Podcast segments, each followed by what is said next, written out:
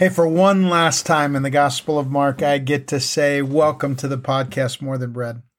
We cannot live by bread alone, but by every word that comes from the mouth of God. Those words were spoken by the one who called himself the bread of life, the one who John called the Word. If we go to Scripture and we don't find Jesus, man, we're missing everything. So, welcome to episode number 104, our last look at the Gospel of Mark. You made it. I made it. We made it. Lord willing, we may be back again, but but for now, for this episode, I, I simply want to do a little bit of a review of where we've been and what we've heard and what we've learned, and and at least for me, what I've leaned into during this series on the Gospel of Mark. In Mark chapter 1, going all the way back to the beginning, these words are written the beginning of the gospel of Jesus Christ, the Son of God Mark chapter 1, verse 1. Way back at the beginning of our look at Mark's gospel, we started with a question that defines each of our lives Jesus, are you the one? I mean, think about it. Every time you write a check, you do it. Whenever you turn on the computer, Microsoft implicitly acknowledges it. When you turn on your big screen TV, the home screen reminds you that whatever you may believe about him, the birth of Jesus was such an important event that it split history into two parts. Everything that has ever happened on this planet falls into two categories before Christ and after Christ. This self educated part time carpenter raised in an obscure village in an obscure country spent, spent only three years in the public eye speaking to and impacting in person fewer people than, than uh, a, a, a football coach does on a single fall afternoon. And yet he changed the world more than any other person. You cannot get away from him. He holds the allegiance of a third of the living people in the world. Even the fact that his name has become a curse word shows its influence. When's the last time you heard Muhammad's name yelled in anger when the putt for par was missed? More than 1900 years after Christ, said H.G. Wells, a, a, historian like myself who doesn't he, didn't even call himself a Christian, finds the, the picture centering, centering irresistibly around the life and character of this most significant man. He said the historian's test of an individual's greatness is what did he leave to grow? Did he start people thinking along fresh lines with a vigor that persisted after him? I mean, by this test alone, Jesus stands first. And yet I am irresistibly drawn to Jesus, not because he stands first in the mind of historians. It's not that he changed and divided history that compels me. I'm drawn to Jesus because he, he positions himself as the dividing point of my life. I mean, according to Jesus, what I think about him and, and how I respond to him will determine the quantity and quality of my life. So I'm compelled to ask the question Jesus, are you the one? And the Gospel of Mark is full. It's full of people who said, Yes, Jesus is the one. Like the 12 disciples. I mean, remember when they were out on the boat and a storm came, this wicked, almost demonic storm. Seasoned fishermen, experienced sailors were, were so afraid. Waves higher than a house tossed them back and forth. Wind drove the rain horizontal. It was a tie yourself to the mast and kiss your boat goodbye kind of storm. Until Jesus woke up from his nap and spoke to the storm Be still, be still. Who is this man? Peter wondered. Even the wind and the waves obey him. Or how about the time he healed the crippled man let down through the hole in the ceiling? People that day. Or, or the time when he, he took a sack lunch and fed enough people to fill a stadium. There were some people there those days who said, You, you're the one, the, the one we've waited for, the, the man who had so many demons that his nickname was Legion. His life had been taken from him. He, he became Jesus' first missionary. He knew that Jesus was the one. Or, or how about the day when he hung on a cross? We, we've just been talking about that. He called upon God to forgive the ones who put him there. And when he died, the world got dark and the earth shook, and there was a Roman soldier there that day. So I, I think he was the one. about a few days later, when he rose from the dead, and those two women, Mary and Mary, don't you think? Even though they were frightened, don't you think they knew?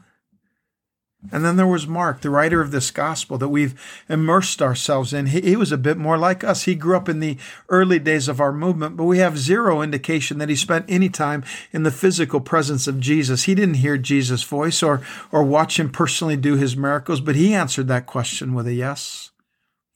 Through the conviction of God's Spirit in his heart and in his mind, and, and on the basis of what others had said about Jesus. As, as Mark rubbed shoulders with those early leaders of the church, he developed a, a settled conviction in his heart that Jesus was the one, and, and so he starts his gospel with the words, the beginning of the gospel about Jesus Christ, the Son of God, the good news about Jesus Christ. And remember, Christ is not his last name. There was no Mary Christ or Joseph Christ. His brother's name was not James Christ. The, the word Christ is a, it, it's a title. It means the anointed one. Jesus, the anointed one. Kings were anointed. And in the Hebrew faith, the anointed one was this king, this great king who had come from the line of David, a king who had been anticipated for thousands of years, the Messiah. And then let me dig in a, a little bit on that word gospel. I mean, that's a, that's a good, solid Christian kind of word, right? What's the gospel? The word literally means good news, but but what is the good news? If I asked you what is the good news, if you grew up in the church, you might say, well, the good news is our sins are forgiven. That's good news, but but it's not the good news. You might say, well, we get to go to heaven. I agree, that's good news, but but is it the good news? In Mark chapter 1 verse 14, Mark writes that after John was put in prison, Jesus went into Galilee proclaiming the gospel, the good news of God. The time has come, he said, the kingdom of God is near. Repent and believe the good news. Jesus had one consistent message. It was the good news of the kingdom of God. That word gospel was a, a significant religious word in Jesus' day. When, when Jews heard the word gospel, verses in the Old Testament would come to mind, like Isaiah 52 7, how beautiful on the mountains are the feet of those who bring good news who proclaim salvation, who say to Israel, Your God reigns. And, and, see, wrapped up in this word gospel is the good news that God reigns, the good news that God reigns. Tom Wright suggests that the word gospel or good news was a well known technical term in Jesus' day, referring to the announcement of a great military victory or the birth of or ascension of a new ruler who is going to bring strength to the Roman world an inscription found on a building in the year 9 BC written about Caesar Augustus stated Providence has filled Augustus with zeal and virtue for doing the work of a benefactor among men and has sent him, has sent Augustus as a savior for us and those who come after us to make war cease, to create order everywhere. The birthday of the god Augustus was the beginning for the world of the good news. See, in the Roman world, the good news was that Caesar is Lord, Caesar reigns. Do you understand how incredibly radical and untamed it was for Jesus to come and say, I have good news? There's a new gospel, there's a new kingdom, the kingdom of God, and Jesus reigns. Jesus is Lord when Mark opens his book by stating the beginning of the good news of Jesus Christ, the Son of God, he's making a profound claim that the good news is that the kingdom of God is here and now. Life with Jesus, lived through resurrection power, has now become available to ordinary people like you and me listening to a, a podcast like this. See, here's what I believe I believe that every heart longing you have, or think you have, the, the aches that rise when we see something or someone that we desire, when we dream of more success or wake up hoping we're somehow more attractive, when, when you drive by a bigger house and say, I wish, when we say what we say or do what we do and then look around hoping someone noticed and perhaps will even uh, applaud, what your soul desires is for Jesus and this kingdom of God to come down here now when we come to the recognition that this is what we were made for, that Jesus is who we were made for, this is the beginning of the good news of Jesus Christ, the reign of Jesus in our lives. It, it, it's all about Jesus. I, I, love how Max Lucado um, describes Jesus. He, he writes, Forget MVP, he's the entire league. The, the head of the parade, hardly. No one else shares the street. Who comes close? Humanity's best and brightest fade like dime store rubies next to him. Dismiss him? We can't. Resist him? Equally difficult. A Savior found by millions to be irresistible. The reward of Christianity is Christ. Do you journey to the Grand Canyon for a souvenir t shirt? No, the reward of the Grand Canyon is the Grand Canyon, the wide eyed realization that you are part of something ancient, splendid, powerful, and greater than you. The reward of Christianity is Christ not money in the bank or a healthy body or a better self image. The Fort Knox of faith is, is Christ, walking with him and pondering him and exploring him, the heart stopping realization that in him, in him, you are part of something ancient, endless, unstoppable, and unfathomable. And that he who can dig the Grand Canyon with his pinky thinks that you're worth his death on Roman timber. Christ is the reward of Christianity. I mean, why else would Paul make him his supreme desire? I want to know Christ. Everything else is like garbage compared to knowing Christ. Here's the good news. This crucified and risen, unstoppable and unfathomable Jesus who loves you, this Jesus reigns. And life in and through him, with him, is here and now available for you. This is good news. Uh, let, let me just kind of hit a couple of themes in in the Gospel of Mark. The, the first theme starts with a look at Mark himself. He first traveled with Paul, that first great missionary hero and writer of sacred scripture, but then he messed up. He he quit on Paul, and Paul no longer wanted to partner with Mark. In Acts 15, it says, After some days, Paul said to Barnabas, Let us return and visit the brothers in every city where we proclaim the word of the Lord and see how they are. Now, Barnabas wanted to take with, him, with them John, called Mark. But Paul thought it best not to take with him one who had withdrawn from them in Pamphylia and had not gone with them to the work. And they, there arose a sharp disagreement so that they separated from each other. Here's all I want to say Mark was living proof that Jesus loves to use ordinary people. Now, don't hear what I'm not saying. Some of the most gifted people in the world are are listening to this podcast, part of the Calvary family, part of your neighborhood. But but I, will tell you what, we're all ordinary. I mean, if even if you're the smartest person in the room, the most gifted person in the room, if you're honest with yourself, you've had some moments where you were confronted with your non-extraordinary nature. I remember all the way back to my first year in college, Bethel in Minnesota. It, it, was a difficult year. First year away from home was part of the difficulty, but but it was also the year that I found out how ordinary I was. See, when I was in high school, I was the proverbial big fish in a small pond. In high school, I thought I was big stuff, extraordinary in just about everything. But then again, I had 28 kids in my graduating class. We played nine man football. I sang. I was an athlete, all state debate team, A student and good looking. You should have seen me in a leisure suit. then I got to Bethel and found out that there were people who were better football players, better students, better singers, better looking. I'm telling you, my world was based on being extraordinary, and now is just ordinary.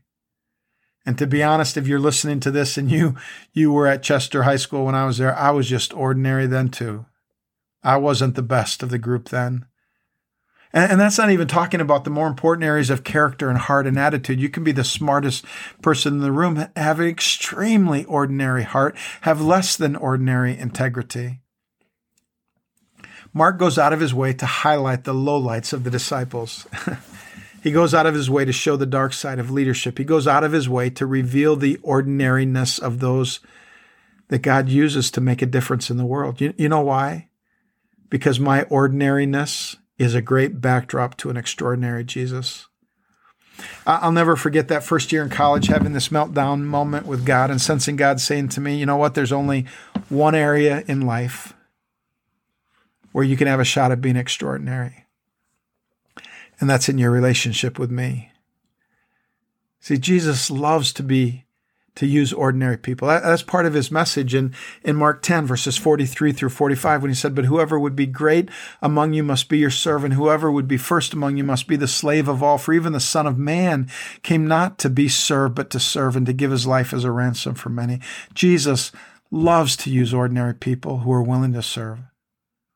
Almost every study on the Gospel of Mark picks out those three verses as the theme of the gospel. Jesus came not to be served, but to serve and to give his life as a ransom for many. Philip Yancey, in his book, The Jesus I Never Knew, shares a story from a friend who, who works with the down and out. Is that a, a prostitute came to me in wretched straits, homeless, sick, unable to buy food for her two year old daughter. Through sobs and tears, she told me she'd been renting out her daughter, two years old to men interested in kinky sex. She made more renting out her daughter for an hour than she could earn on her own in a night. She had to do it, she said, to support her drug habit. Person sharing the story said, I could barely I could barely bear hearing her sordid story. I had no idea what to say to this woman. And at last I asked her if she'd ever considered going to a church for help. He writes, I'll, I'll never forget the look of pure, naive shock that crossed her face. Church, she cried.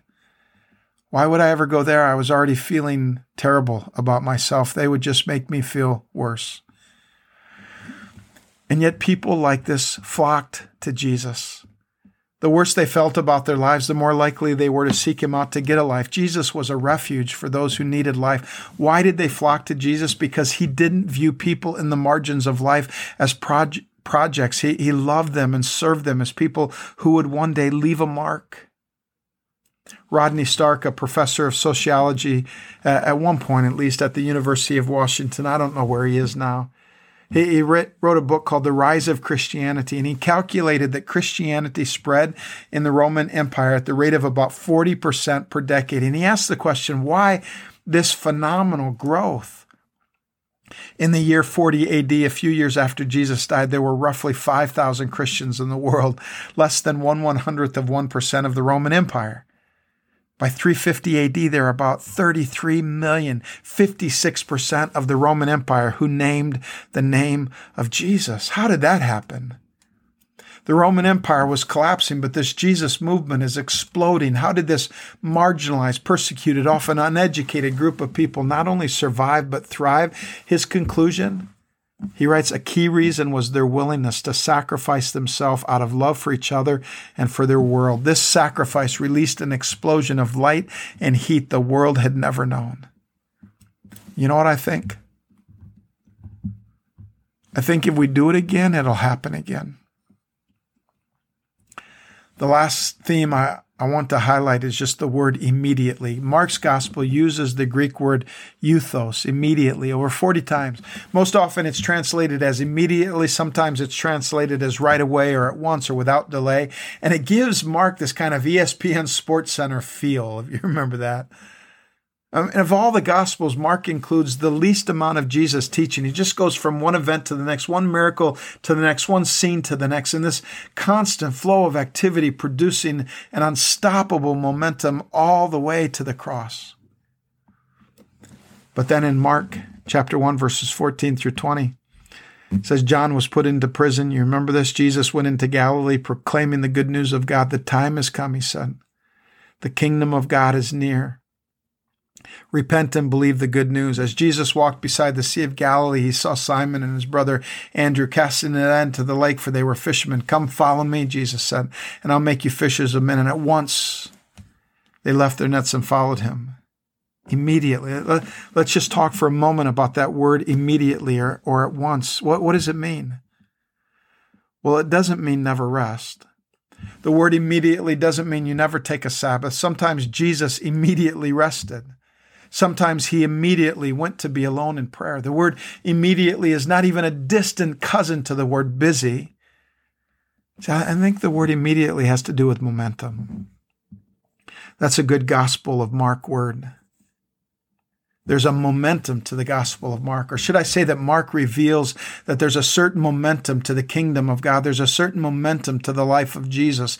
And it was a momentum that came from responding immediately to the voice of God in his life. Let me say that again. It was a momentum that came from responding immediately to the voice of God in his life. And the quicker we respond to the voice of God, the quicker we respond we respond, we lean into the Word of God, the conviction of the Spirit. We begin to develop momentum. And I'm telling you, momentum is a powerful thing.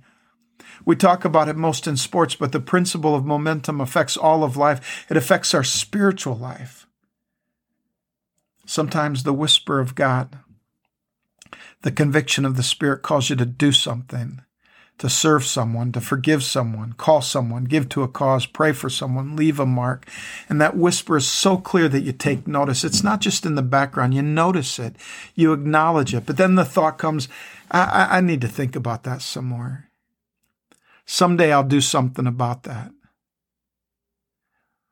And you walk away from the moment, but you don't respond. And Because you don't respond, you lose momentum, and it's so hard to follow Jesus. It's so hard to leave a mark, to make a difference without momentum.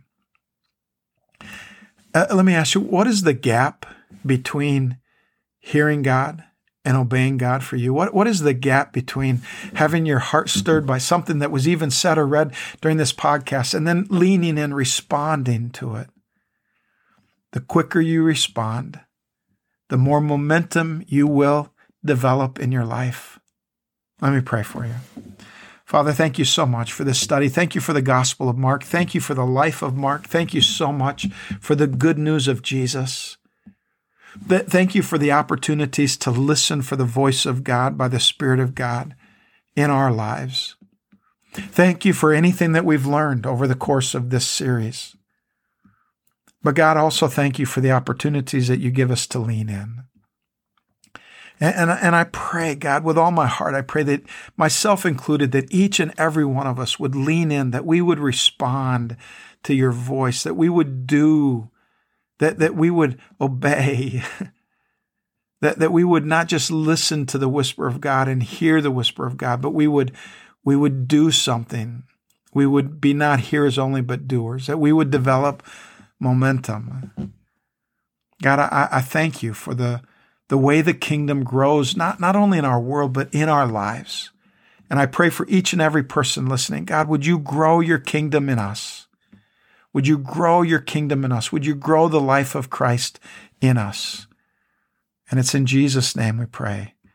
Amen.